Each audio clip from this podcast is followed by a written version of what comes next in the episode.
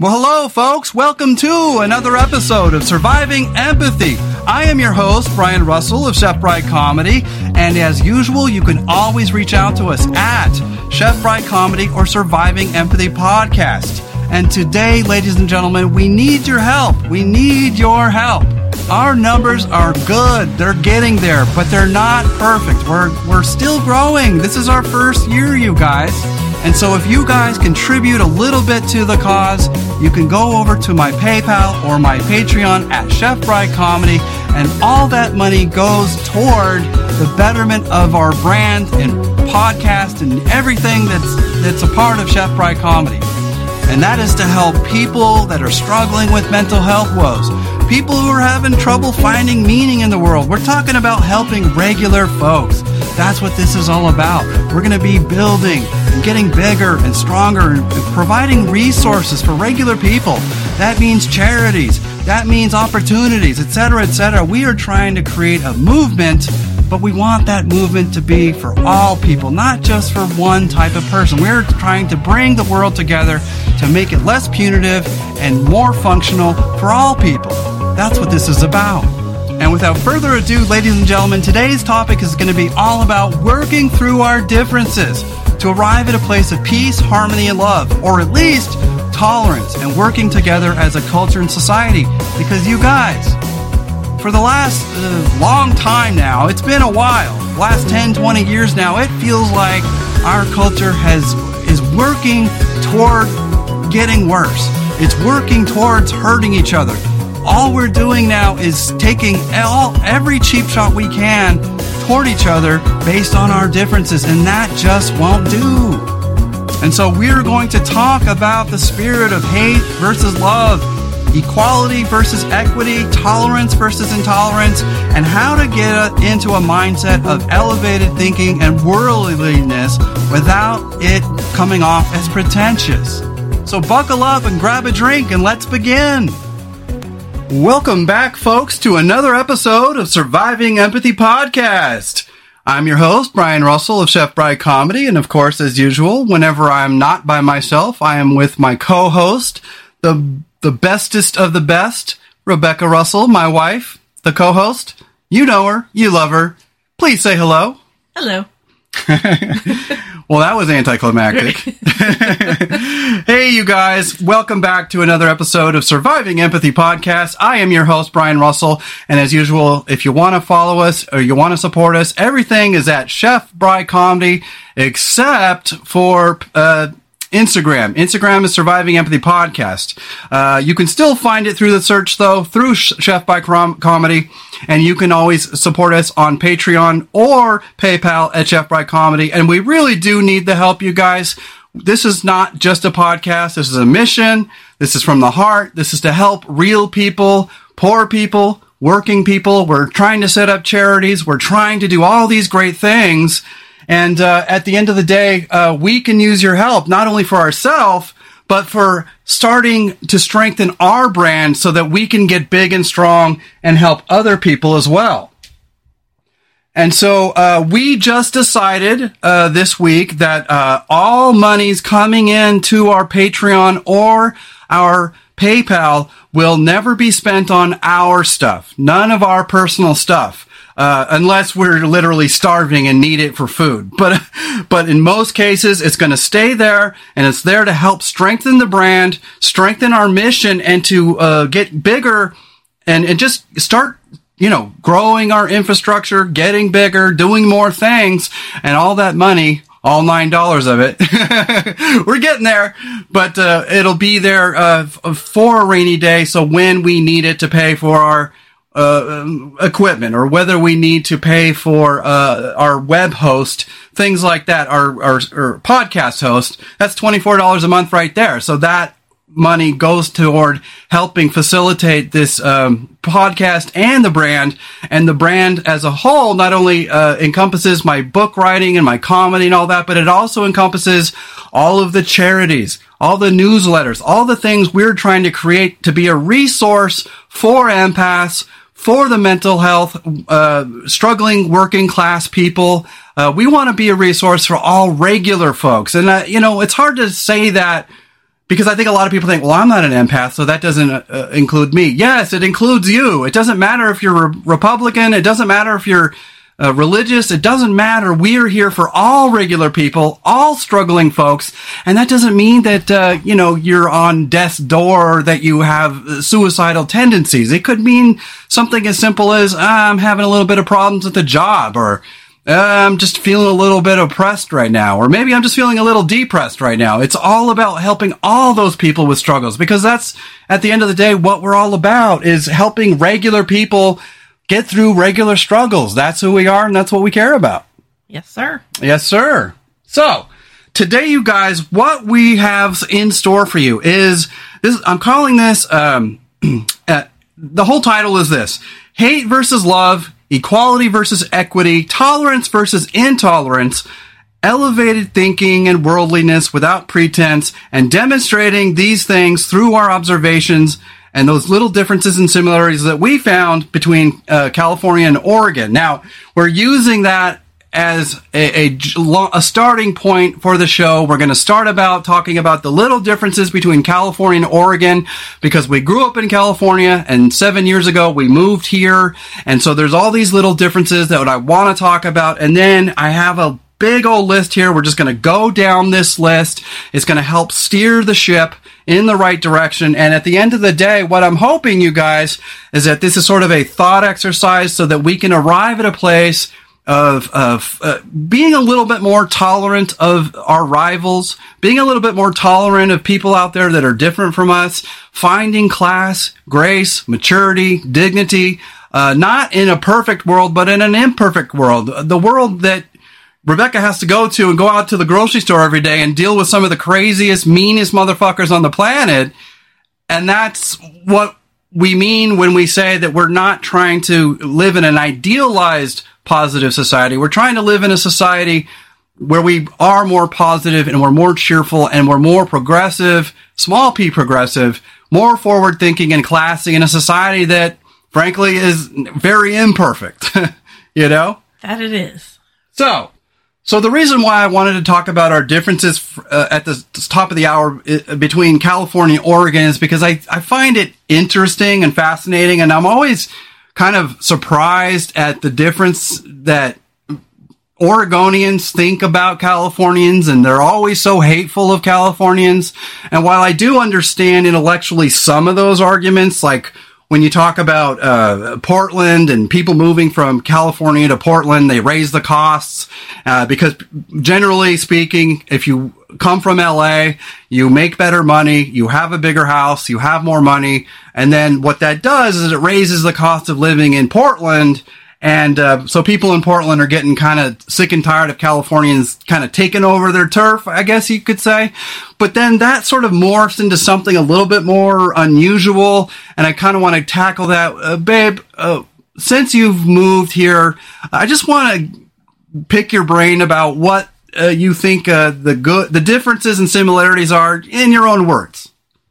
Well, first off, with the, all the California hate from a lot of Oregonians, they're thinking of the the snooty people from LA. Right. They don't realize right. that there's how many other millions of and people that poor don't folk live and there regular and folk like that. Yeah, so well, because yeah, we didn't. I, I mean, we're not from LA. No, you know, not even close, and we're not even close to rich, and we're not even close to the people driving up the prices. So well, and we're and I always try to tell people that um, I came here to enjoy the Oregon lifestyle, not to force my California yeah. lifestyle on you. Exactly. You know, but then we also brought our our liberal agenda, our liberal views with us, and they right. just don't like. They feel like they're being pushed out of their. Well, that's why I wanted to talk about this because I do believe that we are becoming so entrenched these days in our political ideals, in our political ideology, in our political camps that we get so entrenched in there that we barely have any room for tolerance or love or acceptance of others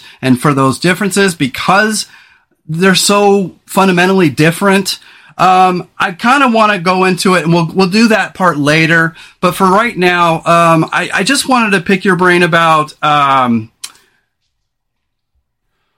what would you say to um, Oregonians, or what did you like about California?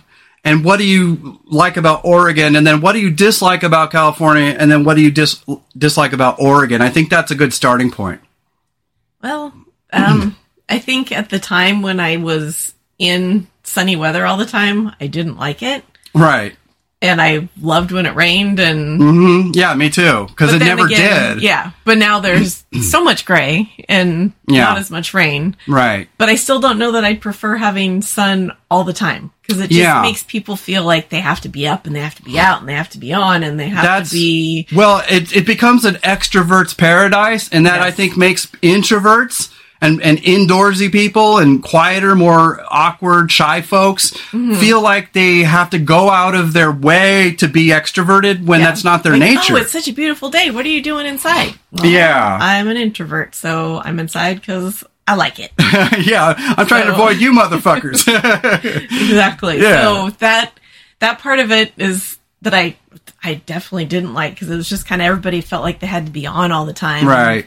Carry this image and be Californians, and Mm-hmm. that was really annoying. Well, yeah, you know, when I first moved here, uh, the first thing I noticed is how fast I used to drive compared to how I drive now. I'm a slow driver now by, Yes, you are. you know? Even by my standards. yeah. And it's because uh, my mentality slowed down. I, I was, you know, first of all, I think Californians drive fast because there's a lot of ground to cover. You know, I mean, I remember one Yeah. time when we lived in Nipomo, we had to get to Morro Bay and it was like 40 fucking miles. Right. You know, so there's a lot of ground Yeah. to cover, and I think LA is the same way. When you're used to having to cover lots of ground, you drive faster. Mm-hmm. But also, it's because the sun's always out, and there's always um, the beach and the tourism and the surfers and all that. I think we get um, lulled into this uh, California com- like stereotypes. The stereotypes on the commercials of "Come to California Right, and do some yeah. surfing, dudes." you know, Yeah, that's totally it. And it's it just feels like if you're not on all the time, you're not acting rich, you're not doing this, and you're looked down upon. Well, and it feels like there was a lot of keeping up with the Joneses because I remember when you were working at the pediatric office that um, a lot of your friends were trying to keep up with like Mary and some of the wealthier doctors. And, Yeah. and Mary was a um, PA. She was a physician's assistant. And uh, while I love Mary as a person, hi Mary, um, she she and the doctors kind of have a, a complete uh, different set of circumstances as the MAs and some of the other staff. Talk about that a little. percent different. So yeah, Yeah. so it was, and you know, it was in the good thing about that office was that there was really good relationships between the the medical assistants and the doctors Mm-hmm. and things. So you kind of almost hmm. felt like on a friend level, but then you know they would say things just kind of assuming you're on their level financially or Right. as far as being able to go places or do things. And Well, I think they get so used to their life and lifestyle that they they really do forget how much other people are struggling. And the thing that really I started to resent after a while because I did like a lot of those people, even the ones you didn't like as much. I liked some of the doctors, especially if they were uh, more forward thinking, especially when they uh, understood your plight. But after a while, when you talk, hear about them going on their four vacations a year and they're going on all these like place, going out of the country and stuff. Who in the fuck goes out of the country Yeah. on vacation except rich people? Well, and that just reminds me of the time when we were closed the day after Christmas. It said on our schedule it was a holiday, but when Mm-hmm. it came down to it, we weren't allowed to work. We weren't didn't given that option, but when it came down to it, we weren't paid for it. yeah. So there was a group of us, um, pretty much led by Kita. You met Kita. Mhm, She- yeah. She was very, very much Great person. Politically minded and hmm I consider her a friend. wrote a letter to the doctors saying how much of a hardship it was for us and we actually had a little meeting and i actually talked and i actually i cried which Mm-hmm. but just talking about how the fact that oh for you guys one day doesn't matter but for us it's the difference of whether we pay our rent or we get to have a meal to of eat some food. type and and you could see like the shock on their faces because they literally Didn't- had not thought about it did not even cross their mind Right. Yeah, and at the end of the day, that's the thing that I think is so weird in this country is that we're being pulled by our political affiliations more so than we're being pulled by our financial status in life or our social status in life. And while I hate status, I hate status symbols, I hate the have versus have not mentalities. I hate the um, the the the Republican versus liberal uh, mentalities, the hatred toward each other. Let's just talk before we get into all that. Let's finish up our, our uh, experiment, uh, our thought experiment about what do you like about California, what do you not like about, uh, or what do you like about Oregon, and then what do you not like about those things. That's that's a lot of stuff. Well, but just you know, on a general sense, you yeah. know. Well, one thing that I that comes off right to the top of my head about liking up here is that there are not that there are more working class people because there are a ton of them down there, but mm-hmm. jobs aren't looked down upon up here. Yeah, like you can work at a grocery store and people don't look at you like, oh, mm. you work at a grocery store. Yeah. Well, so yeah. I mean, it was so bad where there were times where I was looking for work down there, and uh, I would be desperate for something. I'm like, oh, I'll just get a uh, uh, get a job over here at Ralph's. And then I'd get in there, and then they want you to have a fucking bachelor's degree. Are you like, mm-hmm. are you mm-hmm. crazy? But then it was still looked down upon by everyone that lived yeah. there. So I do like that about up mm-hmm. here that it's just kind of and, and of course we're generalizing. And, it's yeah. not everybody, but mm-hmm. yeah, in gen. And, but that does it was a thing. I remember. Mm-hmm. Yeah, yeah. And um, both places have really cool outdoorsy stuff to do. Mm-hmm. There's yeah. great areas in both states. Um, yeah, I love the nature around here. Yeah, I love, absolutely. you know, and I just don't like all the gray. I mm-hmm. I love the rain when it rains, but it doesn't rain as much as it used to. Like when we first moved yeah, here. Yeah. I do think the climate change is climate change happening. Yeah, absolutely. Um, and and so that kind of brings me to uh, what do you think the major difference, you know, between the working people in California versus here? What do you think that difference is? Because it really does seem like uh, working class people here are more um, just treated like equals, treated like human beings. There, there was kind of a rich, snooty attitude, not for all people, but there was a rich snootiness that it made poorer people, working class people down there feel uh, ostracized, feel alienated, feel uh, different than, and that yeah. there was a form of intolerance there. And I, what do you think the difference is between there and here? I think just I don't even know. I honestly don't know. I think partially in California, especially where we were, there were just so many people that had come into the area that had money. Mm, yeah. For some reason, their ideas and their it's, ways of treating people just kind of permeated. I think that's everything. exactly what happened. Is that our area became L.A. light. Mm-hmm. Everybody was coming from the big city uh, wealthier, more um, uh, uh, not rural, but uh, what, uh, what is it? More not not even really suburban. The opposite of rural. I'm trying to help me out. I'm dying here. Um, yeah. City folks, city, yeah, but, uh, urban, like, urban. Thank yeah. you. Gosh, I couldn't find that word. yeah, you get the more urban uh, young urban professional feel there. And then you get all these people that can start hot yoga places. They can start all these. I mean, it's to the point where your doctor stopped being a doctor for the general, uh, general practitioner so that she could uh, work with having no insurance. She didn't accept any more yeah. insurance so that she, she could specialize like a, for wealthy people only. A boutique doctor. You a boutique doctor, right? A yearly fee. yeah. To go to your house and be your doctor instead yeah. of accepting insurance. She and, became a cash only a cash yeah. only business for yeah. wealthier, yeah. well to do people. Right. And while I don't have a hate towards rich people in and of itself, I do think those uh, attitudes start to chip away at people's mental health. It starts to make people feel like they're not good enough. And when you're intelligent and poor, that's like me. That's why, why do you think I get so pissed off? Because fuck you. Are you kidding me? You're going to start treating me based on my wallet and not my character. Mm-hmm. And so when you start seeing the permeation of those attitudes in our society based on their wealth and not their worth, it really starts to chip away at the mental health and the self-esteem of regular average working class people. Why do you think absolutely. it's different here? Because there are some wealthy people here. There are, but it's just not, especially like in our area. It's just there is just such an inundation of it all yeah. at once. Oh, not all at once, but over a fairly short period of time. Mm-hmm. And I just mm-hmm. think there's less of that up here. And yeah. the people that are wealthy don't really feel a need to hang it over everybody's heads. Mm, there are wealthy people here. Like I see Teslas kind of all over the place. There right. are people here, but they don't have that attitude. Yeah. That- well, and the thing is, is that I think, um, you know, cause every, we go down there uh, once every year, once every two years, and we visit with all our friends. We rent a car, we fly, and it's always a terrific time. Uh, the first time we went, we, we were dealing with a lot of, like, uh, pe- like there's a lot of road rage, a lot of, uh, angry pe- drivers and stuff. And, uh, and then I noticed every time I go there, I have a little bit better time than the time before. And I think that's partially to do with, um, that I think we l- are learning how to avoid the bad people more.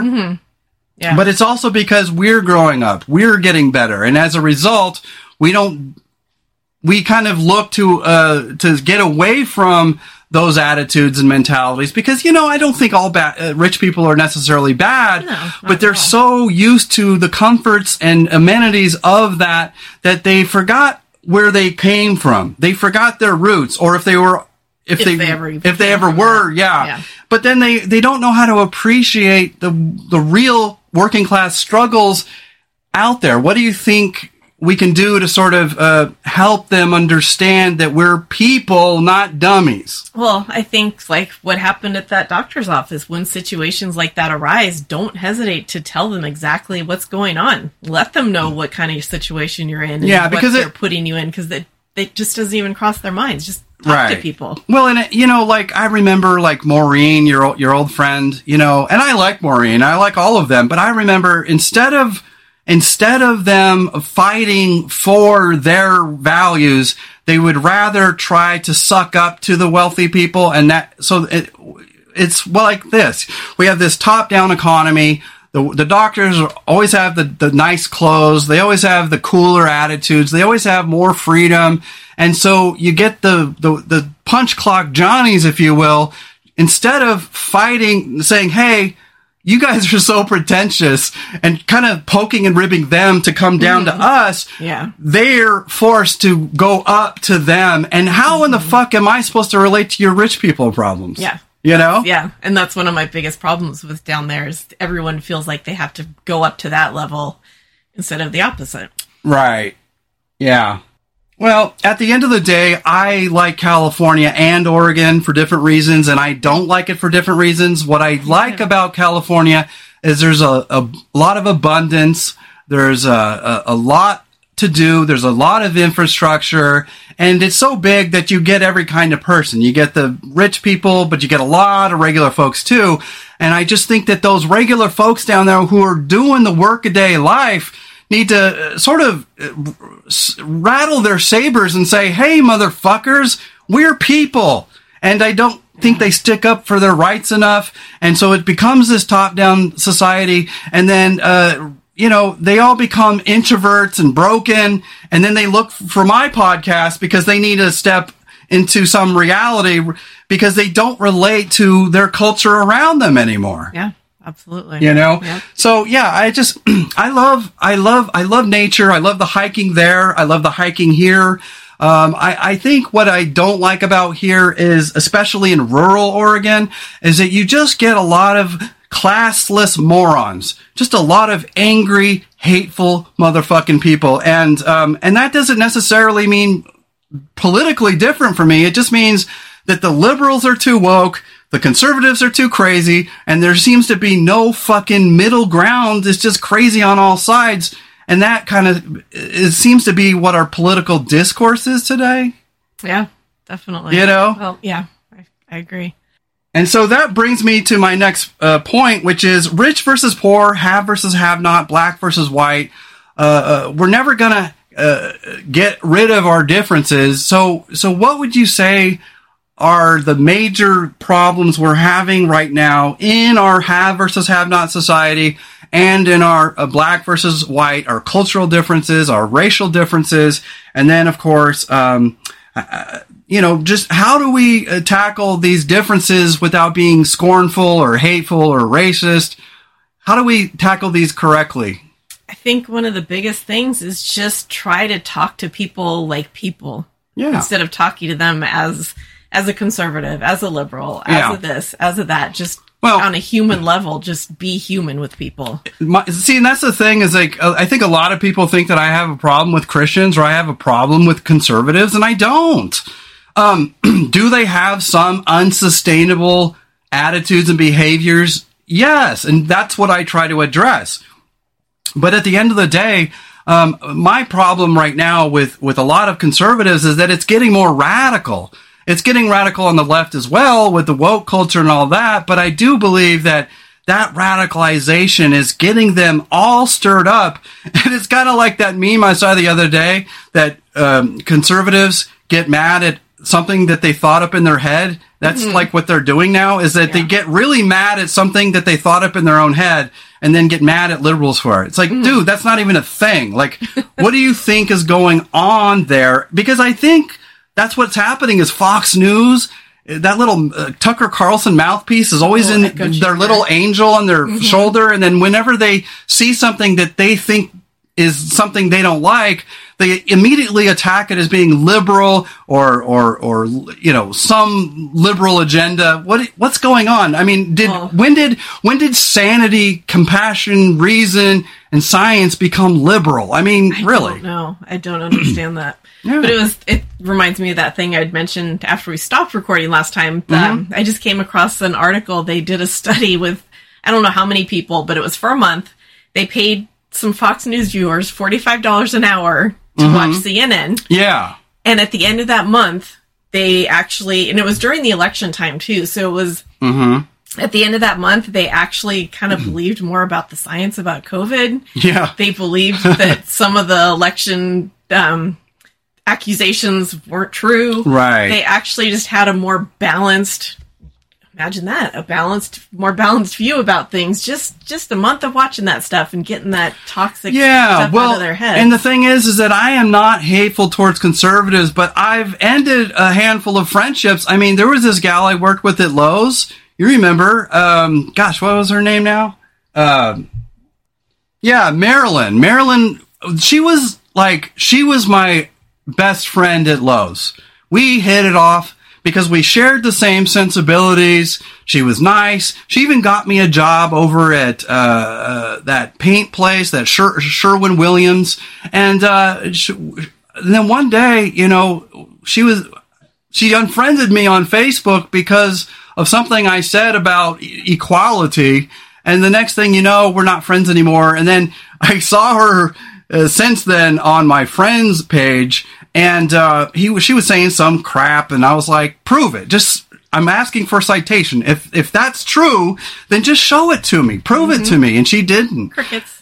Crickets, yeah. yeah. And so at the end of the day, I don't have a problem with people being conservative, especially if they're, you know, talking about freedom or talking about this or that. But it just feels like they're getting to the point where they're so infatuated with the hard work in life, the Jesus life, all these uh, morals and values, but they're too, I hate to say it, they're too fucking dumb to understand that they're fighting they that we're in the same financial boat and that they're not getting financial restitution in this life and that the corporate agenda those corporate oligarchs are brainwashing these folks into thinking that uh, you got to work hard, hard, hard, but then there's never any incentive, and so they don't know how to fight to better their station in life. They yeah. just get mad at the liberal agenda. They get mad at you know the new world order, all these things. What is going on with that? Do you think? Well, a lot of they just get stuck on talking points and not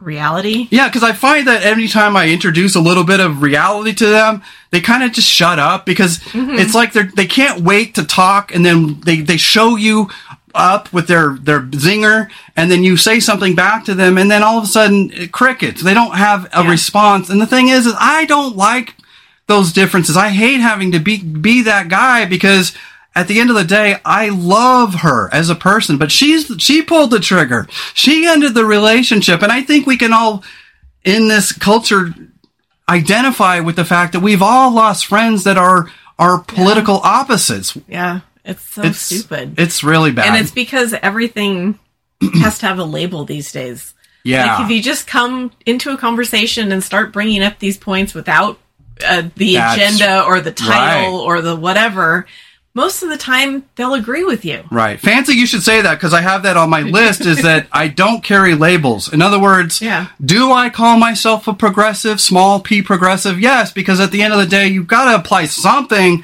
to yourself to say, hey, this is what our values are and this is what we stand for. But at the end of the day, I don't want them to think that I'm capital P progressive, like I'm a Democrat only, because it, am I? Yeah. Democrats aren't really progressive. But anyway. Democrats But- aren't very progressive today, right? No. and so the progressive wing uh, is trying to fight not only the regression and, and, and tyranny on the right, but also the corporate Democrats and all these people that just don't seem to understand the utility of equality, the utility of best practices, good science, uh, helping regular people. I mean, here's the thing.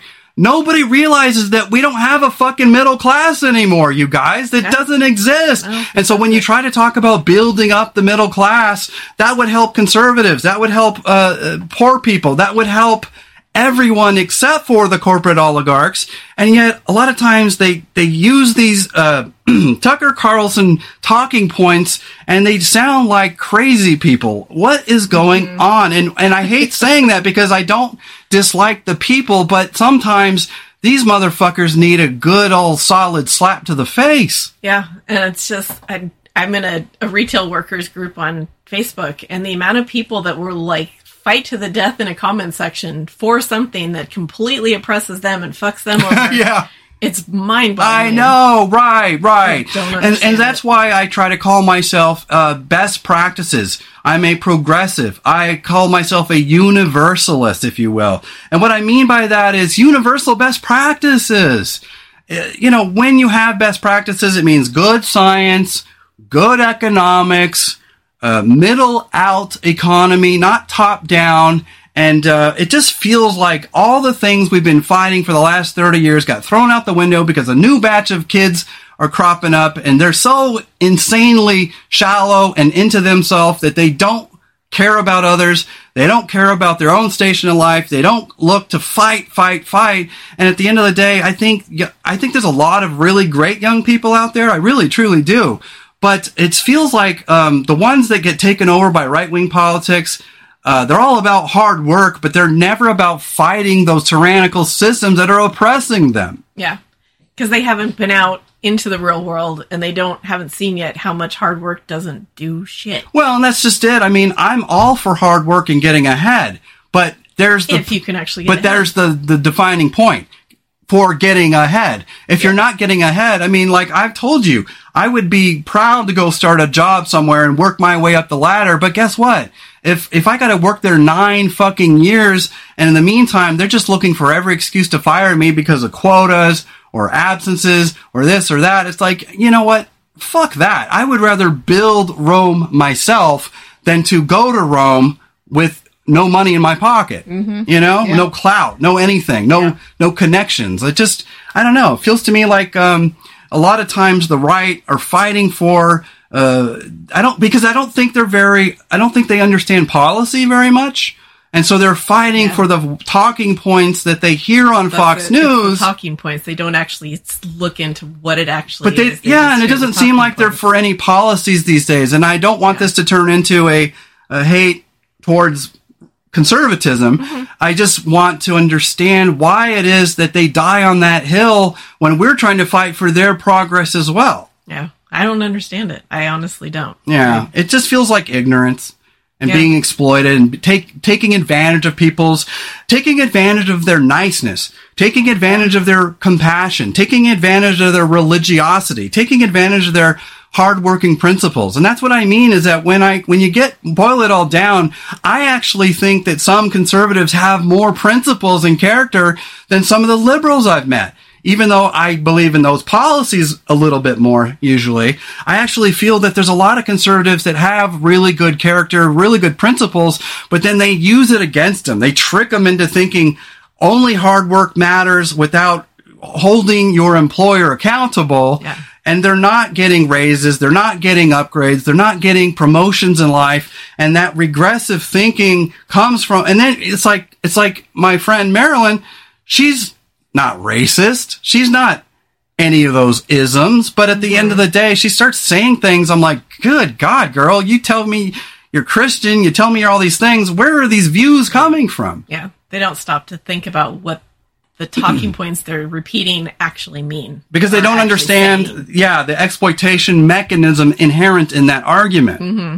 They like with corporations, they just believe the lie they're fed that oh, you work hard enough, you're going to be up like me. Yeah. Never mind, the head of the company was born with a silver spoon in his mouth and never had to work a day in his life, but he and, tells them that and they've entirely rigged can, the system. They to, just believe that instead of well, and I I want you guys to understand that Rebecca and I aren't these extreme leftists, woke liberals. We are small p progressives. We believe in progress, best practices, good science, and, and, and building a strong middle class. And that helps everybody. And that's the thing is, do I have, do I agree with some of the Democrats and the Democrat principles?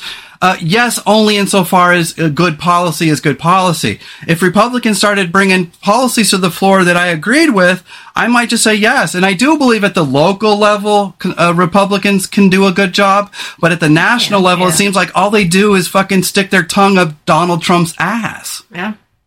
It's weird. Yes, it is. But at the end of the day, the thing is that I don't want to do though, is I don't want to stereotype people. I don't want to get into patterns of hate patterns of thinking I'm superior, patterns of I think I'm smarter than or better than, even though I might be more intelligent or more educated in some ways. I don't want to take away someone's right to exist or someone's right to have an opinion. And so what do you think we can do about uh, stereotypes based on race, gender, religion, and political affiliation? Like I mentioned before, just start treating each other as human Just start treating each other as people. But how do we do that when we're a, becoming a society of angry, hostile, it's, hateful people? It's really hard. You just have to make a conscious effort to do it because it's so easy to let those things sink into your subconscious and color everything that you do and every interaction you have with people. So you you literally have to just make an effort to do it. And it yeah. is difficult. It's not easy. Well, you know, because I like people because you know, that's the one thing I don't want to get to a point where I start uh, stereotyping or judging people based on their political affiliation. And yet, we're living in worlds now where I believe the vast majority of people who are political uh, get into their political encampments, and uh, there's it, the we lose nuance and we lose policy. We forget that if you care about something in life uh, don't look at their party affiliation. Look at their voting record. If your their voting record goes against something you're for, uh, and you're voting for them, that's not good. You know. Yeah, absolutely. You know, because at the end of the day, um, I just want to kind of tell you my upbringing, you guys, to to illustrate a point. Is that um, my I grew up uh, poor in California. I was raised uh, well, I had a babysitter when I was three, four, and five years old that was African American. I spent the vast majority of my time with this African American family while my mom was at work at a bank. She was a banker. And at the time, she was a teller. She actually put what, 30 something years into it and she became a bank manager. And so my mom, uh, you know, has, has raised me always to be uh, to be myself and not to be ashamed of who I am. And then we ended up moving from Los Angeles to uh, San Luis Obispo uh, when I was five. And then I started kindergarten there in 1979, definitely aging myself there. But I was just, um, you know, I was raised around black people until I wasn't. And then I got pulled from LA and ended up on the Central Coast. And I had a handful of uh, black friends, but um, we had tons of Filipino and Latinos and stuff. And so I just love that great melting pot. But, um, you know, when you get, like when I went into the military, um, there was a lot of, I got into a lot of altercations. Like I got in an altercation with a black guy because he cut in line one day. And then he started calling me, you know, cracker and all that. And, uh, and we got into a fight. Well, he punched me. He started the fight when he ended up getting in trouble because I wasn't trying to do anything, but he did it because he didn't like the fact that I called him out for cutting in line. Now, I had no problem with his race. I had black friends everywhere. Mm. But I think there can be, you know, I got into it one time with this kid Uh, this is all in boot camp. Um, after boot camp, you don't get into these silly altercations because you get into your job and there are more important things to do. But when you're living all these guys together in one, under one roof, uh, there's just all kinds of uh, hateful things. This one guy, he was Latino from Brooklyn and he was talking about how I was racist and all this. I was like, racist? What are you talking about? Like, what are you saying? Because I don't like you? I don't like you because you're an asshole, not because you're Latino. Yeah. mm-hmm. But the military, you know, and all these different jobs, it just taught me to be more worldly. It taught me to not think about, uh, you know, the differences between race because at the end of the day, I see wonderful, beautiful black people every day, and I see really shitty white people every day. I see shitty black people sometimes too. So at the end of the day, I get so tired of race and racial differences. And um, so, what do you think is going on there with racists and all the hate? What's and why is it seem seemingly attached to the Republican Party? Why are because you you would think that that they would not be they would be mutually exclusive? Why is it that there seems to be a rich vein of racism going on on the, on the in the GOP specifically?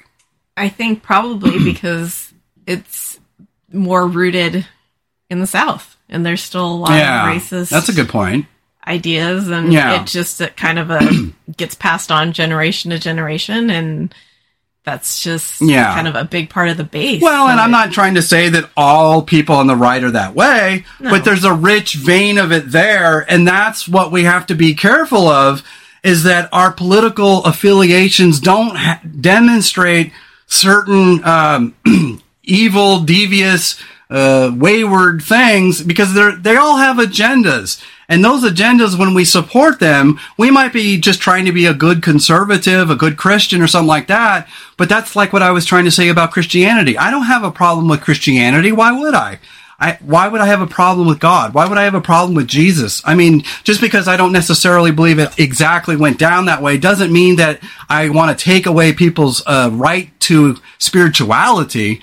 But at the end of the day, if your spirituality has agendas, you know, I think a lot of really negative agendas happen uh, behind the cross, is is the way I put it the other day. Mm-hmm. Is there's agendas going on? It's not the Christianity; it's some of the people and their agendas and their wealth agendas and their hate agendas. And they attach it to that, right? Somehow, right. And so that's my point: is that there's a lot of good conservatives out there, but they don't always see the institutional racism or the institutional injustice and inequality.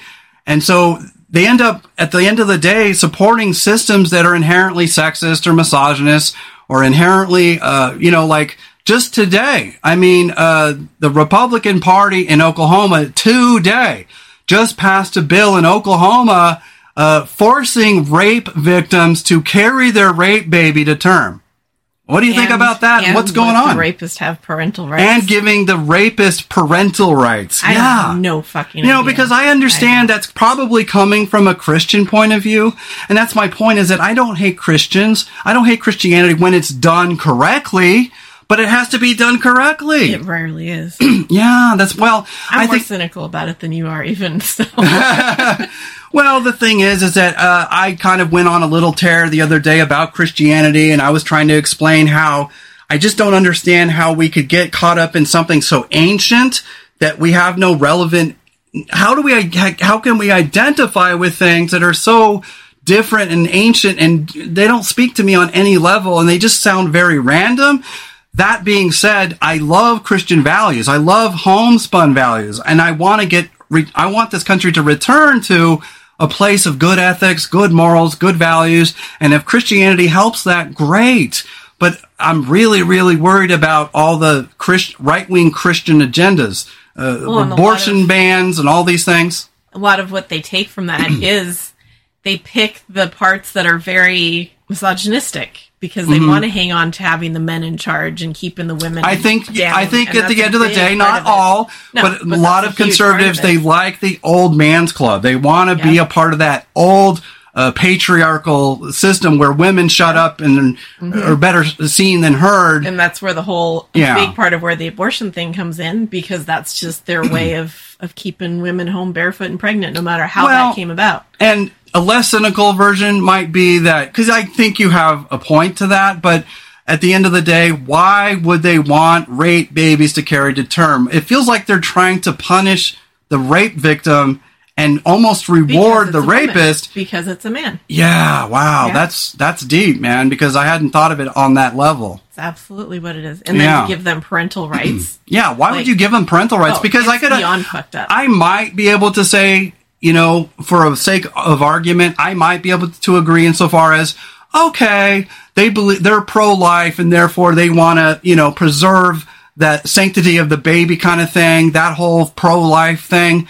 I could kind of sort of understand for their religiosity, but then to add that yeah. patriarchal yeah. Uh, giving parental rights to a rapist, what in the hell is that? That has nothing to do with their religion. It's so all about control. Ultimately. Yeah, if that's really right. So. And well, and that's my what I'm trying to say, you guys, is that I don't have a problem with conservatives or conservatism. I don't have a problem with Christians or Christianity or any religion. At the end of the day, we're trying to spread a message of joy and love and progress and peace.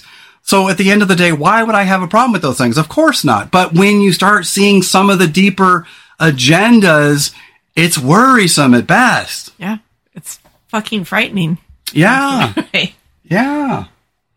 So how would you say though we can get over our political differences? Because you know some guy, some Yahoo out there in the middle of Nebraska or wherever is going to continue voting for Trump, continue voting for Trumpism. And while I try to be that, eh, to each their own kind of guy, uh, there are more dangerous implications there. And so how do we, in these complex times, agree without being dis- or disagree without being disagreeable? And how do we, uh, if anything, uh, do, can we uh, become friends with those types of people and how? I don't know. I don't know if it's completely possible because yeah. the powers that be and the people in charge are pushing getting us against each other and pushing the the friction and the, the right. between parties and well it does feel so. like like uh, tucker carlson has an agenda to get it's a pro wealth uh, yes. uh, pro patriarch pro autocracy point of view. And that's what they care about. And I don't understand how they can trick regular people into that because I can tell you right now that Craig and Evan would not go for that in and of itself. Because, but they Trojan horse this shit. Yeah, and because they know the right words to say, yeah. and then they slip the shit in. I think they try to play on people's sense of uh, freedom, people's sense of religious freedom, people's sense of uh, uh, uh hard work ethic, and things like that. And at yeah. the end of the day, I believe in a good work ethic. I believe in uh, a good moral compass. Um, but these people, if they have such a good moral compass, how can they not see and vote with their conscience when they're put in the position of when you can prove to these so-called Christians that what they're doing, what they're voting for is anything but Christian, anything but moral, and anything but decent, and anything but progressive. How do we get our friends who we love, who happen to be conservative, off the juice, man. It seems like they're on, like they're on something. They're on some. They're cracked up on. on they're cuckoo for cocoa puffs, man, and they got yeah. to get their fix, man. Yeah. And how do you get them off know. that heroin? How do you get off the Fox News heroin? I don't know. Yeah, don't because know you can. Yeah, and that's the thing, you guys. Is like I'm not trying to hate on uh, right wingers. It has nothing to do with the that. It has to do with if their views made sense and their views were creating a more systemic, a more systemic equality and better jobs and better outcomes, I'd say, oh, okay, yeah, that's working. I didn't expect that to work that way. But when you can see the agendas and they're so fucking clear, not only are they trying to force their Christianity down our throats, and I wouldn't mind that so much if it was just religious freedom, but when it starts becoming more than that, it starts getting down into women's uteruses. It starts getting down into the old patriarchal systems of males are better than women.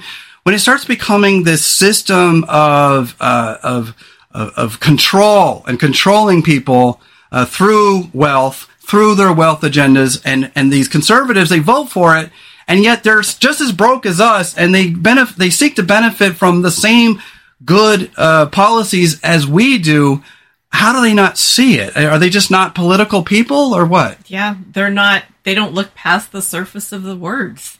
They don't look to see what's actually going on. Yeah. They just take everybody's word at face value, and that's that. Right, right. So yeah, I have here um, why I don't use labels. You know, if I come onto Facebook and I just say this is what I believe and this is why I believe it without labels, nine times out of ten you can get a conservative to agree with you. Oh yeah, that makes sense for our society. And that's like uh, a perfect example is like when uh, when surveyed conservatives.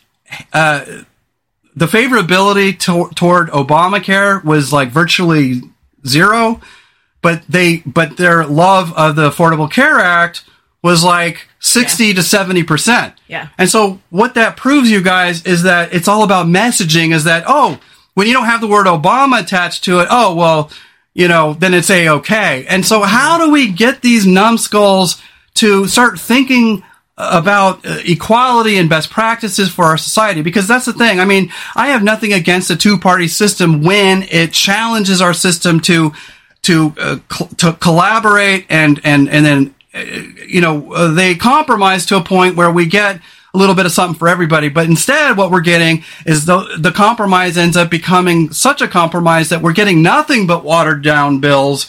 And and these bills seek to help everyone. So what what is going on? Well, I think part of it is we have to be really careful with how we label things. It goes down to labels. Yeah. Global warming versus climate change. Obamacare I, well, defund the, police. the, police. If we had said reallocate resources, you know. Exactly. Yeah. And that's from the get go, you have to really be careful about how you label those. So wait, are you trying to tell me that Democrats are bad at labels? They're bad that. at thinking they're platform yeah, through. That. Mm-hmm. and that's always been my problem with Democrats yeah. is that nine times out of 10, they have the better message.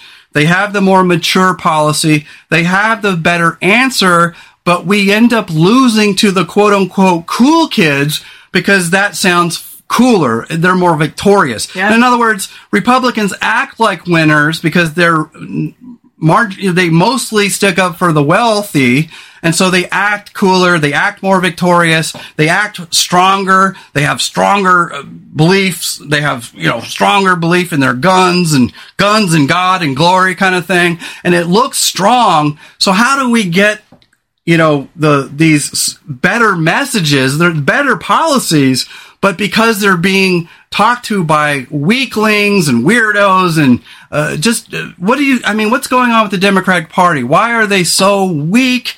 And wh- i mean because even liberals don't like most democrats because they're too corporate.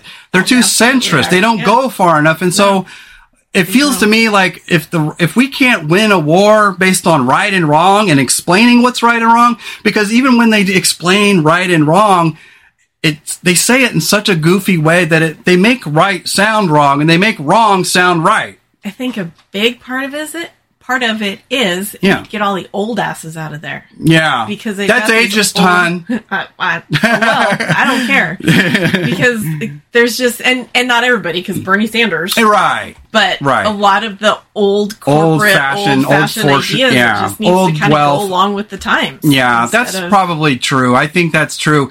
Um, so, uh, so, so finding an appreciation for our rivals and those different from us.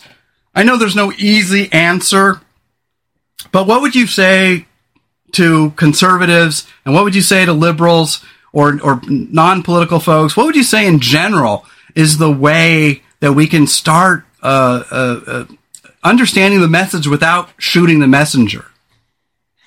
I doing away with the labels. Yeah, I think is a big. I think that's part even of though it. I, yeah, I like labeling myself. it keeps the think, it keeps the bad ones away. yeah, but I think that's a big part of it, and just, yeah, just messaging things better and actually yeah better are. messaging. Yeah, I agree because I mean, if you can't message Black Lives Matter right. And that starts becoming where the right can use that as an opportunity to think of Black Lives Matter as a um, uh, as a uh, terrorist organization. Are you fucking right. kidding? I know.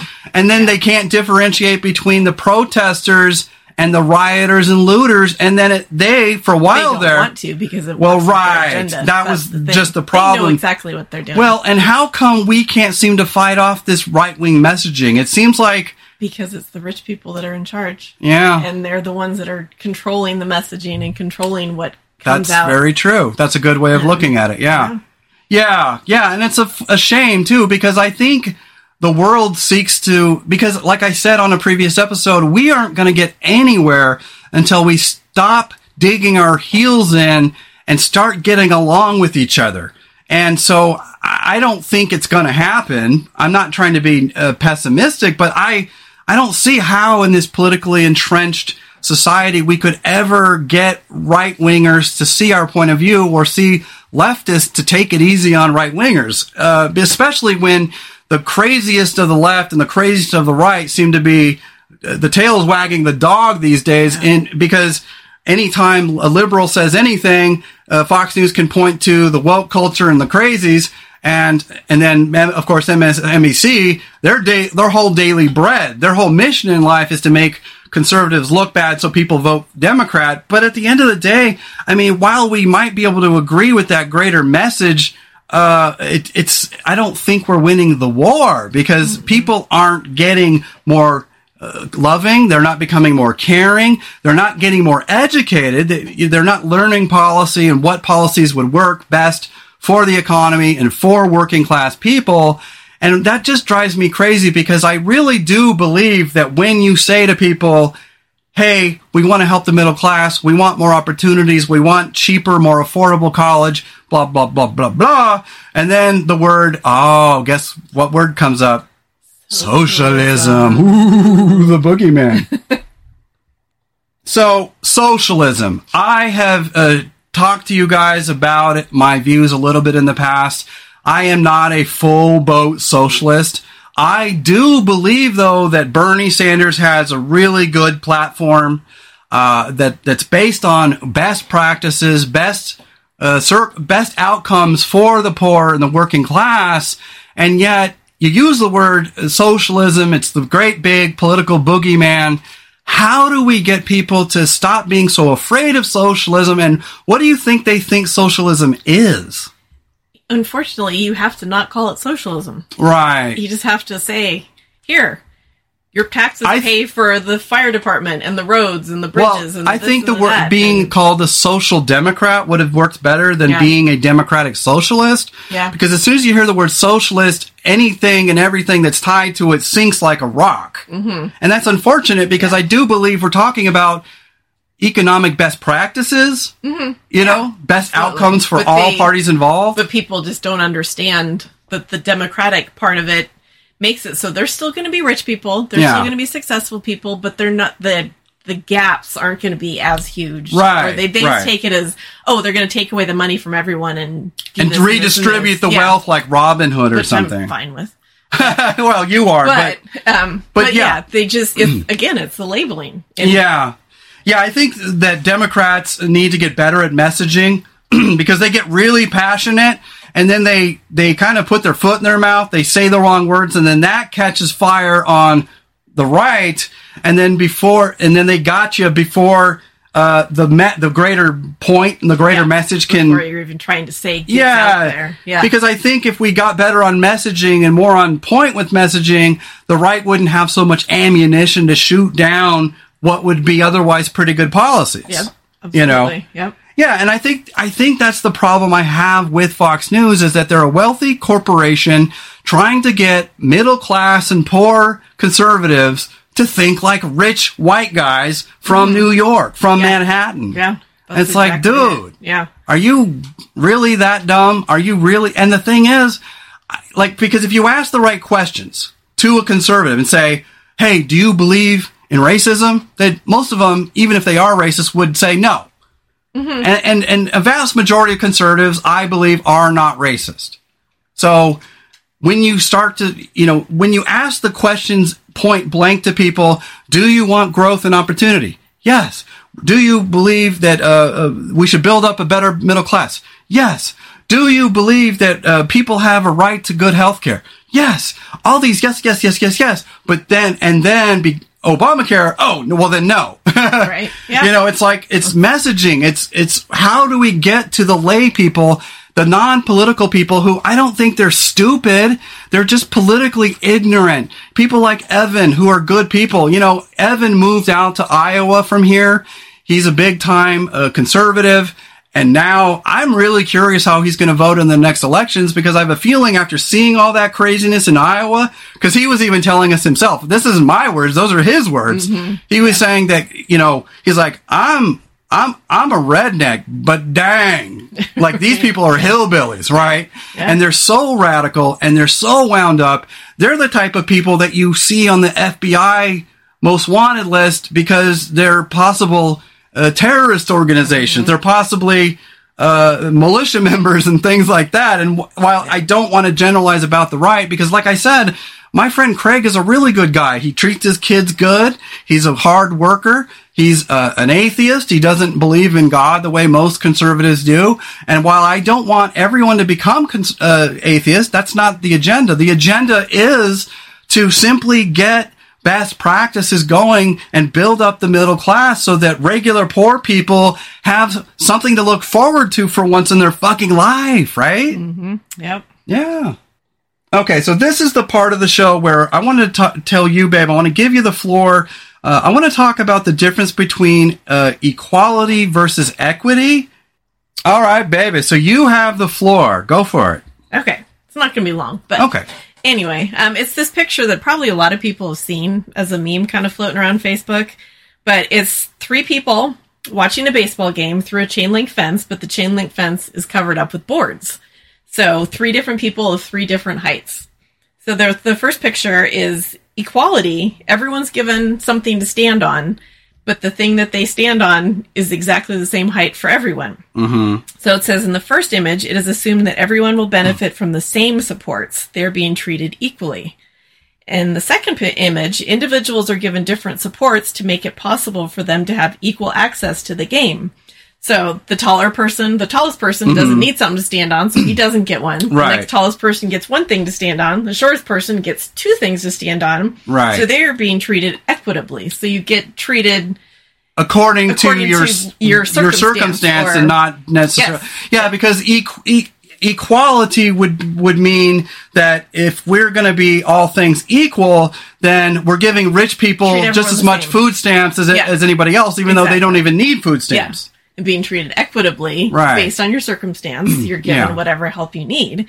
And then in the third picture, they took the boards away from the chain link fence. Mm-hmm. In the third image, all three can see the game without any supports or accommodations because the cause of the inequity was addressed. The systemic barrier has been removed. Yeah. So how about just don't put barriers in the way in the first place? Yeah. It gives people equal now, access to things. That's really cool. And that's a really good thought experiment because we're not when you think about equality, most of us, like I call myself an egalitarian. I believe in equality. But how do we make things equal in a society where we're not at the same starting point? same place. So exactly. that's really interesting. Mm-hmm. Yeah, that's really yeah. interesting. How would you say that works? How can we put that in practice in the real life? Do you have any examples, perhaps, of that? Um, well, like you said, in using food stamps as an example. Yeah. Like, rich people they're not going to need it. Right. So don't give them the same or any amount. Right. Poor people are going to need more. Yeah. base it on income. Mm-hmm. or how about you just make the incomes more equal between everyone where nobody so needs no food stamps. there you go. Yeah. that's a perfect example yeah. where equitable, uh, an equal society means that we um, reward certain people based on need that equals the playing field. Mm-hmm. But an equitable society would be a society where we remove the barriers so that we're all having access to the same good jobs, mm-hmm. same affordable living, etc. Yeah. That's perfect. Yeah, yeah. I like that. So you can't start treating everybody the same when the playing field is completely skewed and everybody's right. You have to you have to make adjustments. So how about make it more so everyone starts mm-hmm. out in the same kind of boat and Yeah. Well, that's why, you know, because I didn't want this show to start veering off into anger or hate about the right. I do believe there's a lot of people with a lot of character, a lot of work ethic really good, wholesome values who are on the right. But sometimes I think they get these Trojan horse either policies or attitudes, yeah. the Trojan horse into conservatism where they don't even realize it until it's too late that they're now supporting either policies that are hateful or policies that are unequal or policies uh, that are uh, inadvertently putting more hate, blame, uh, or responsibility level on the poor or on the working class. How do we get our conservative brothers and sisters to help us fight a movement that they're not seemingly aware of? Well, part of it, it it's just so engineered from the top down, but yeah. they make it so it part of it is that people don't have the time to go do extra research. If they're busy with two jobs and they're busy with their family and they're busy with this, they have mm-hmm. Fox News on, they listen to what they say, mm-hmm, they don't yeah. look into it deeper because they don't have the time. Right. To, or they don't have the desire to. They just feel like Yeah. This well, is telling me what I need to know, but well, it's pretty sad when um, there are literally have been studies done that say that uh, uh, uninformed people are actually less dangerous than misinformed people, and that some of that misinformation, nine times out of ten, comes from the right and not the left. And I'm I know I'm biased, so I'm trying to be, you know, I'm not. Tr- I'm trying to not be biased here because I do believe there are good people, good Christians, good uh, conservatives who would benefit from better policies all around. But our politics is cattywampus. Um, it just feels like anymore. It's always Matt Gaetz yelling his fool head off, or Marjorie Taylor Greene going crazy about space lasers, or some nonsense. And I know there's conservatives out there uh, that aren't like that. You know, like I always say that we've gone from a bunch of conservatives that were like Hank Hill to a bunch of conservatives now who are like Dale Gribble. And if you guys know that reference, it's from King of the Hill. You know, Hank Hill is a man of principles. He's a man of uh, conscience. He's a good, strong, quiet, stoic man of principle. And Dale Gribble is a conspiracy theorist and a little bit of a wingnut. And, you know, and so at the end of the day, I hate having to apply labels at all. But I mean, it does seem like the big problem is, is that uh, the left is getting too woke. The right is getting too uh, crazy in the sense that they're they're they're not believing in reality anymore. They don't need reality. They're kind of uh, we don't need facts to get in the way of our opinions, you know. And I don't yeah. I don't say that to, to be hateful. I simply am trying to say that um, how do we break through our brothers and sisters who, for all intents and purposes, share our convictions and passions and values. I think they're good people. What what is yeah. making them because I don't think the vast majority of conservatives are racist. The vast majority of conservatives aren't necessarily Christian or have some uh, Christian agenda. I think their agenda is to be strong and to be uh, free. And see, when you think of patriotism, you think of st- strength and freedom. But like, how do we get them to understand that that's what progressivism is? Strength and freedom. How do you get them to understand that freedom is not being tied to two jobs and right. struggling your fool head off? It's true, yeah. Because of the rich people agendas. I think a big part of it, a big start, would be getting the money out of politics. Yeah. Because the Citizens rich, United yeah, they they control everything. Right. And they can buy off politicians, they can buy off elections, they can Well, and that's the problem is that now, you know, like when they even when they seat a uh, Supreme Court justice, they talk about them being uh, you know, liberal or conservative and it's like yeah. When did we get to the point where we're okay with a fucking Supreme Court judge be having political points of view? And, and while we can't always inherently help it, I understand that because I'm the they're, same way. Yeah, they're going to have some points of view, but they need to keep it out of their job, and that's the whole point. Yeah. of being a judge is that you keep your your opinions out of it. Right, and and that's really the problem. Is that it seems like we are all getting our identity out of our politics rather than getting our identity out of our morals and ethics. You know, because I do believe at the end of the day, the woke liberals mean well I believe that the, the right wingers mostly mean well. There's, of course, you know, the troublemakers, of course. No, I know.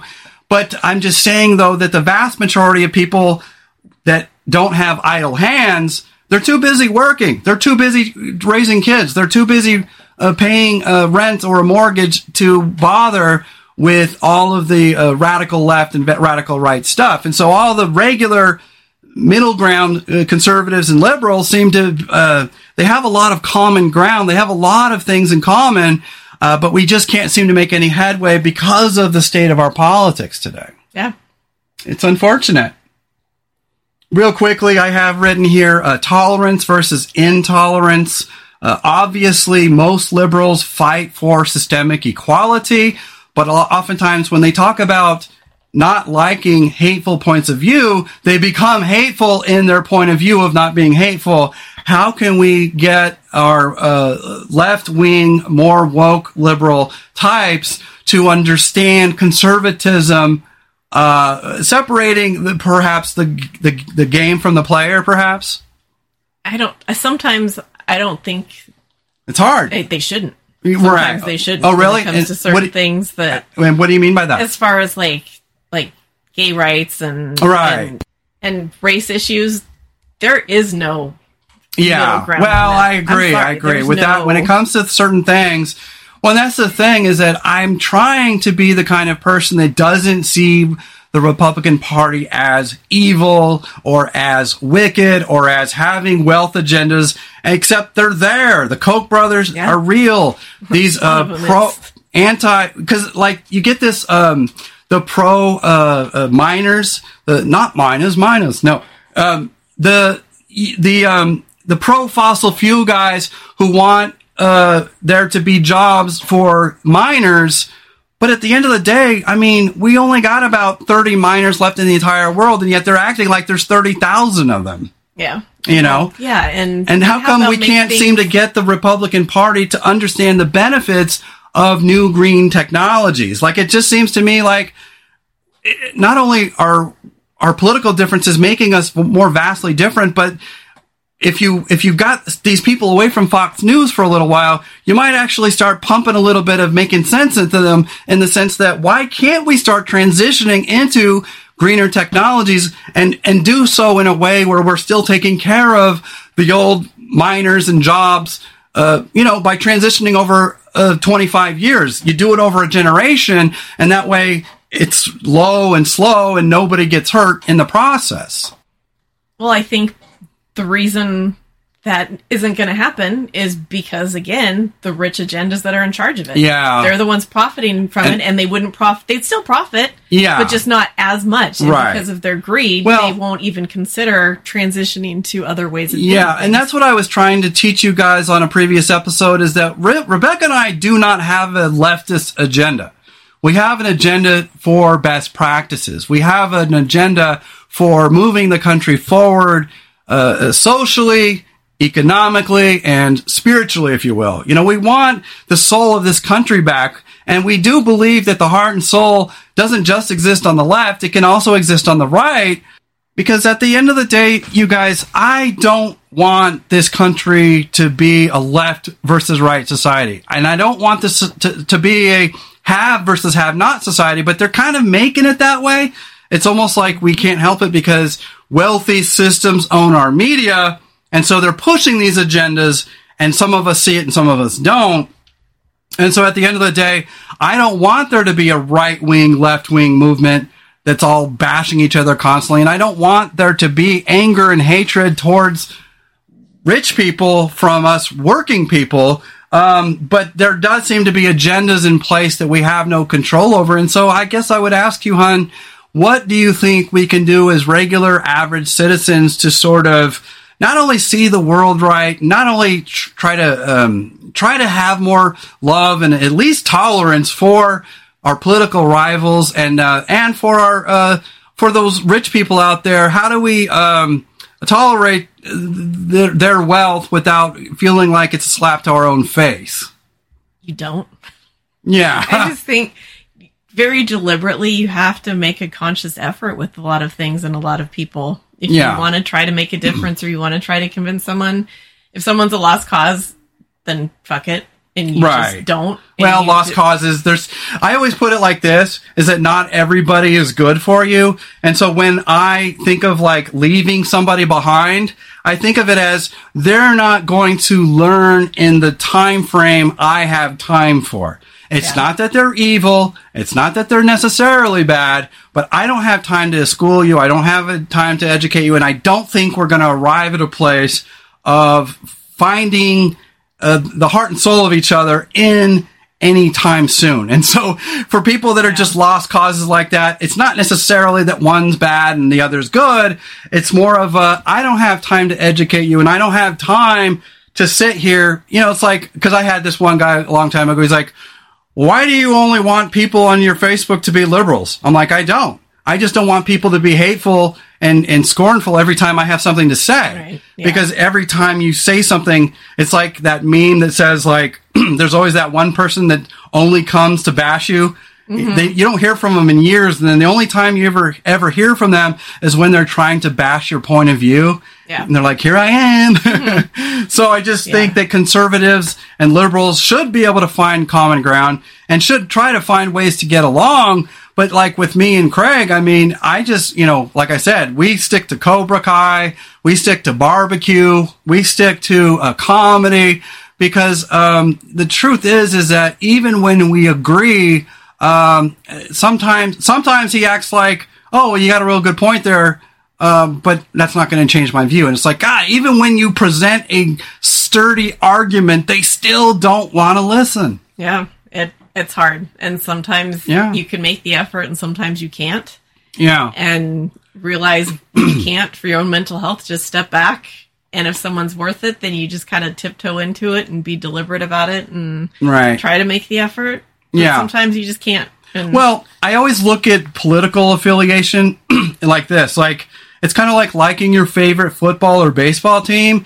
Is that what if you were a, a, a, a Dodger fan through and through your whole life, but then you found out that you grew up when in, as a baby in New York and you never liked the Yankees.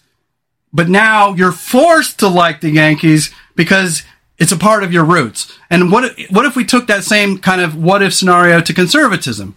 What if conservatives love their guns, they love their Jesus and all these things, but then you start giving them things, incentivizing progress. And now, wow, they actually like good uh, socialized medicine. Wow, they actually like income gap reduction. Oh wow, they actually like it when we fight for better wages, uh, less subserviency in our uh, corporate uh, employment jobs. You know, so I just ah God, it's just like how do you you know because that's the thing is like I believe there are probably some good right wing activists, but then every time I think of who I think of like Ben Shapiro and all that weird nonsense. Like I don't feel like they have uh, the right kinds of conservatives leading the charge so that they become more credible, less insane, and, and therefore uh, make good points that we uh, cons- uh, liberals and, and more democratic points of view. Uh, in other words, convince me. I mean, make a good argument, you know? They I can't. why not? Because their arguments suck. right, right. Well, that's too bad. Yeah, so what we're getting at, you guys, is we're not trying to talk about our differences in a way that uh, brings up bad juju. We're not trying to make matters worse. What we're trying to do is be open and honest about who we are and what others are and learn how to be uh, uh, more tolerant and more loving and more giving uh, in a society that's becoming very hurtful and hateful and having certain agendas and points of view. And so I guess that brings me to the last point here, babe, is um, uh, how do we, what is worldliness and how do we achieve it? And, you know, because I like to think that I'm a worldly person, what is class, grace, dignity? What is worldliness? And how do we get everyone to come along regardless of our views? You're never going to get everybody no. to because, because achieving those things requires mm. stepping outside of your bubble right whether figuratively yeah, or literally right. and so many people just aren't willing to do that no matter what yeah so a yeah. lot of people it's just it's not going to happen um yeah but just achieving that it just by reading things and, yeah. and watching a variety of things and well, like I said on my what's going on everywhere and right because I said on my last show, eat a variety of foods. Yeah, I said that's also a metaphor for life. Is that when we step out of our bubble, when we step into, because I try to do that all the time, because as an empath, I sense people around me. I, when I'm at the store, I can kind of get a real a bird's eye understanding of people. And I can tell when people are conservative. I can tell when they're liberal and not just because they have purple hair or something, but you kind of get this uh, look because conservatives have this kind of face of stoicism, but they also look very angry and verklempt, like they're holding in a turd. you know and i love my conservative friends um, but they all hold themselves like they've got they're holding back. They're holding, it's like they just, they, they're holding in something. And I just, that's what I mean is like, I don't, I'm not here to bash conservatism. I'm, I'm here to get everyone to understand the utility of being more forward thinking and being less hateful and being less regressive until we identify tyrannical or regressive or oppressive systems in our society. How can we better it if we don't know what better is? You know? I don't know. It's just such a huge thing, and it just feels insurmountable so much of the time. Right. Well, it kind of reminds me of this thing I wrote the other day, and I might as well share it here with you guys. it goes like this They like making it difficult for regular people. It does a few things. We spend more time arguing with each other than challenging the system. We blame, blame ourselves for not being tough enough rather than thinking perhaps they've made making ends meet too difficult and without enough incentives to feel encouraged. They continually make the stick longer and the carrot smaller every year. That way, when we get anything at all, we call it progress, even though it can barely be described as such. And so, yeah. and so the main point of that is, is that it seems like we're getting so incre- incrementally used to mm, small, small incremental progress that is so small and so insignificant that when anything at all happens, we call it a win, we call it progress, even though it barely registers on the yeah. tachometer, it barely registers as progress. And and that's the thing about the show here is I want people of different points of view to get together and debate heartily but it just every time I debate a conservative, it just it's like it's like playing chess with a pigeon. You know, he ends up shitting on the fucking board. and I'm like, dude, I'm not trying to be hateful. I'm trying to get your point of view, but they have a logic gap. It's like uh, Glenn Beck. Here's my argument. Point A. Yeah, okay, following. Here's point B. Oh, yeah, yeah, okay. Therefore, jump the shark, Fonzie. Mm-hmm. Like, whoa, yeah. whoa, wait, what? How? In other words, they've got things that make sense, and then then therefore, because all arguments is this plus this mm-hmm. equals therefore this. It's like this, yeah, okay, following, plus this, oh yeah, yeah, following, uh-huh, uh-huh, equals this. Wait, whoa, wait a second, you you are missing a whole bunch of stuff there, and that's kind of the problem with arguing with conservatives. They, you know, Glenn Beck has a book called "Arguing with Idiots." It's like that's rich. That's rich. Yeah, and I'm not trying to be biased. It's just that it just feels like Glenn Beck was that guy. He got sick and then he understood the utility of socialized medicine and then when he got Until better again, yeah, and then he wrote, he mm-hmm. did this big old thing from his hospital bed about how he understood yeah. it now. Yeah. And then six months later, he was back to his own jerky ways, like, oh my God. Yeah. And so the thing is, is I'm not trying to oppress conservatives or conservatism. What I'm trying to do is get them to say it out loud, say the parts in their head out loud so that they can come to their own conclusions. Just like you guys. I want you guys to form your own conclusions about life. Make your own best practices. And I want conservatives not to change, not to become liberal, although that would be kind of nice maybe, but I want them to start challenging our system. Challenging our views, challenging our principles, challenging those policies. What are their policies? I mean, that's what I don't understand. At the end of the day, they seem to support policies that oppress, anyone that they don't like. They love sticking it to the libs. And that includes creating any policy that makes it harder to live or more hateful to live, except they don't understand that eventually that might make it harder for them to live one day. You know? Yeah. And so I'm, I do not have a leftist agenda. What I have is an agenda for the world to make sense. And so if you are a strong Christian or strong conservative, I want you to come with your fucking A game, man. Convince me. Because all I'm seeing is you, uh, being Trojan horsed a bunch of bullshit and then calling it fucking, you know, life cereal. It's, it's like, I just, I don't understand it. And, and I want to understand. I want to become a believer. I want, you know, when I talk to my friend Craig, it's always like, okay, got it. Yeah, yeah, yeah. Therefore, whoa, wait, what? Where did, you're missing about 14 steps there. And I'm not some giant liberal. I'm a centrist. I'm a pragmatist, you know?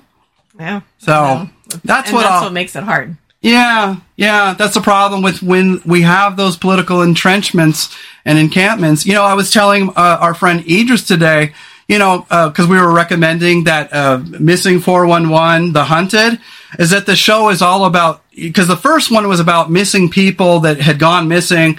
Some of them were children.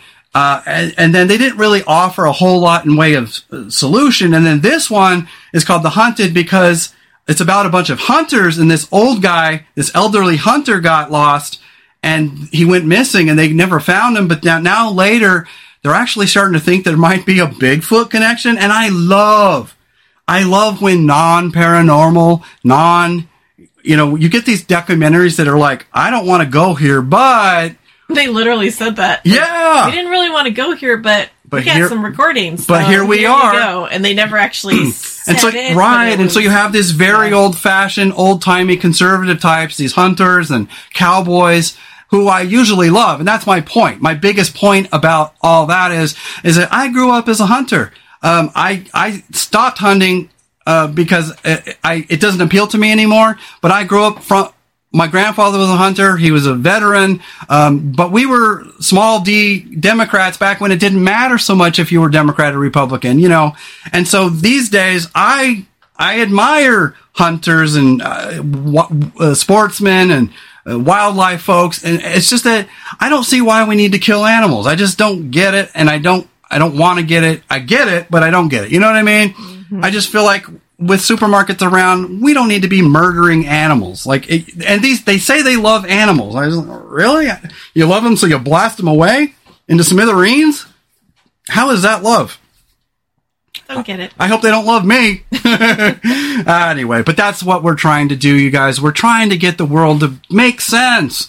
And so I have equal love for my conservative brothers and sisters. I have equal love for my uh, uh, liberal brothers and sisters. We're, you know, we're just talking here. It's just talk. We don't have to get triggered. We don't have to get upset. And that's what I'm trying to teach you guys is that in order to become a better culture and society, we have to challenge not only our own views, but we have to challenge the views of things that we don't always understand. And so I'm not coming from this hateful agenda. I'm coming from a, I literally don't understand it. Make me understand, you know?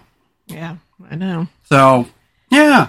Because I, like I said, if they're good people, if they're good Christians, show me, show me what you mean, you know, and, and maybe they will. Maybe someday they'll teach me because, you know, you claim to be a Christian, you claim to be a conservative, you claim to be, be a patriot, you, you claim that you care about the American people and veterans. Well, I'm a veteran, so why do you hate me so much? Like, you know, it's like they would, they're more concerned about me being woke or liberal than being a veteran. Like you do realize that Democrats go into the army too, you know? so mm-hmm. anyways, but my point is, you guys, is that at the end of the day, we want all people to come together and solve our problems together.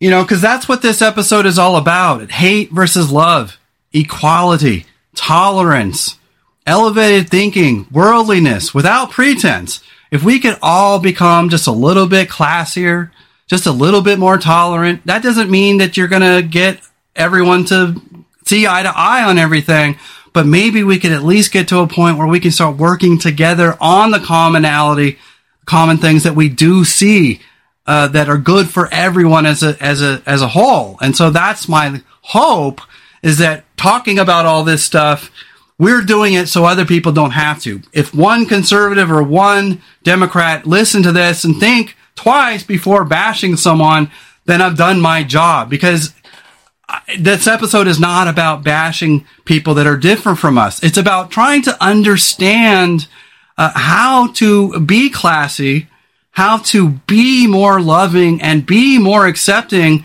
in a world that's just becoming so, so uh, unequal and so, so different. And so at the end of the day, we want to become one tribe if we can. And that's why I, you know, the military taught me, you know, I loved it. The first time I heard this, it was a black guy who said it too. He was a, a drill sergeant. He's like, you guys, there's only one color here and that is green. and we're not talking about money, you know, and that's the thing. There's only one color in the army and that's green. It doesn't matter if you're black or white.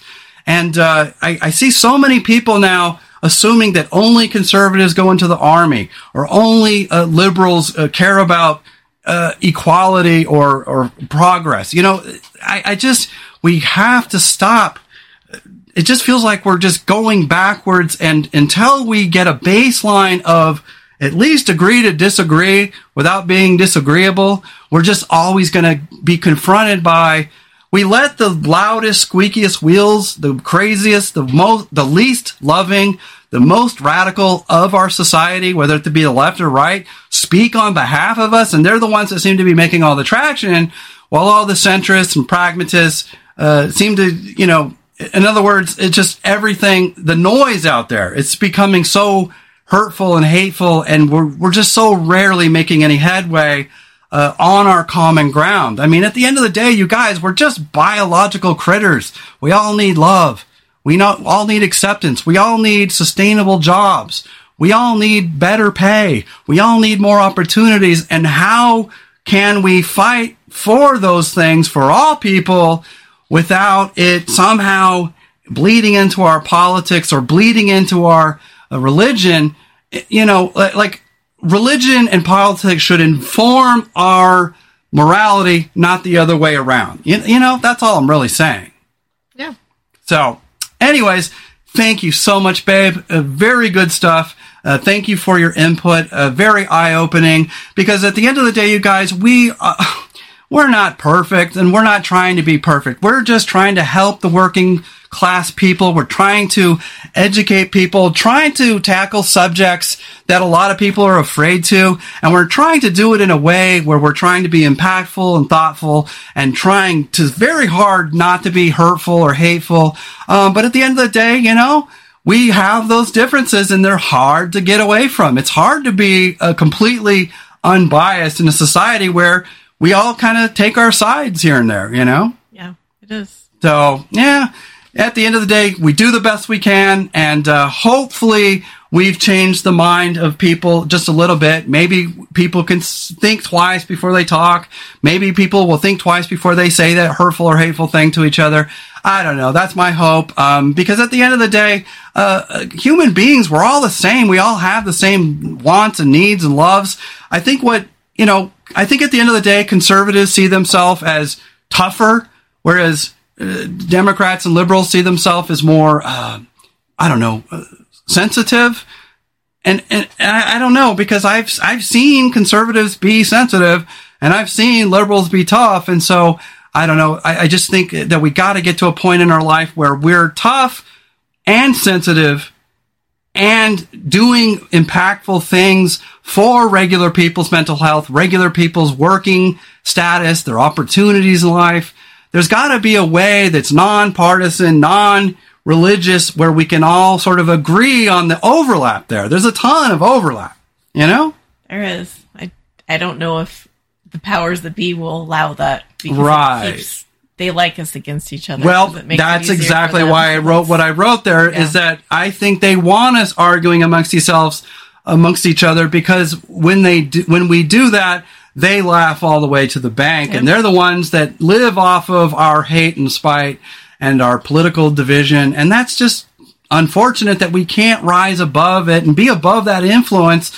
Uh, doesn't mean that I don't have left wing points of view or liberal points of view, but I don't want those points of view to hurt anyone. I want them to help everyone, you know, and that's where all of our points of view should come from is a place of best practices, you know? Yeah. And so if you're conservative or if you're uh, Christian, we support you as well. Um, you may not agree with our methods. You may not agree with our message, but one thing you have to understand is that Rebecca and I are lovers. We're givers. We're healers. We're carers. We are not here to uh, to point out your flaws.